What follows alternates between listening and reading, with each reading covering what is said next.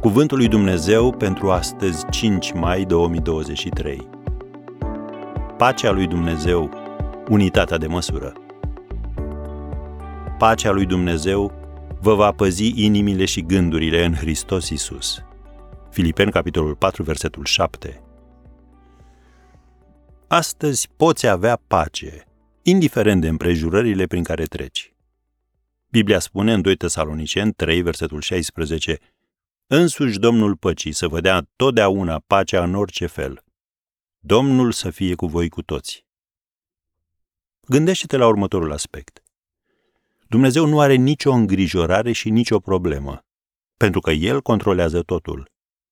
Și pe măsură ce înveți să te încrezi în El, pacea lui Dumnezeu care întrece orice pricepere îți va păzi inima și gândurile în Hristos Isus. Un autor creștin a spus, dacă ai locui într-un oraș care este terorizat de raiduri inamice, una dintre opțiunile armatei ar fi să trimită trupe care să locuiască efectiv alături de tine.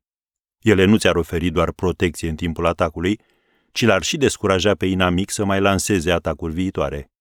Am încheiat citatul. Acesta este rostul celor scrise în versetul 7 din Filipen 4. Duhul Sfânt a pus bazele unei garnizoane, o fortăreață, o armată de apărare, o forță de intervenție în lăuntrul nostru.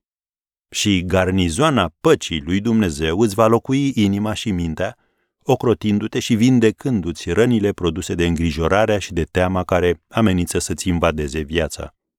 Este pacea care transcende priceperea omenească, pentru că are putere de la Dumnezeu și este conectată cu Duhul Sfânt. Avem pace cu Dumnezeu prin Domnul nostru Isus Hristos. Lui îi datorăm faptul că, prin credință, am intrat în această stare de har în care suntem. Scrie Pavel în Roman, capitolul 5, primele două versete. Există în viața ta domenii în care îți lipsește pacea? Dăile lui Dumnezeu. Psalmistul a spus în Psalmul 85, versetul 8, El vorbește de pace poporului său și iubiților lui. Autoarea Diane Abel afirma, Când vorbește Dumnezeu, mesajul său este pacea. Nu porni pe niciun drum care nu este caracterizat de pace. Acolo nu este Dumnezeu. Am încheiat citatul.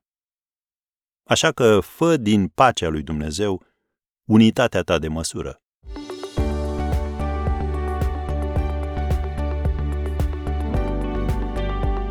Ați ascultat Cuvântul lui Dumnezeu pentru astăzi, rubrica realizată în colaborare cu Fundația SER România.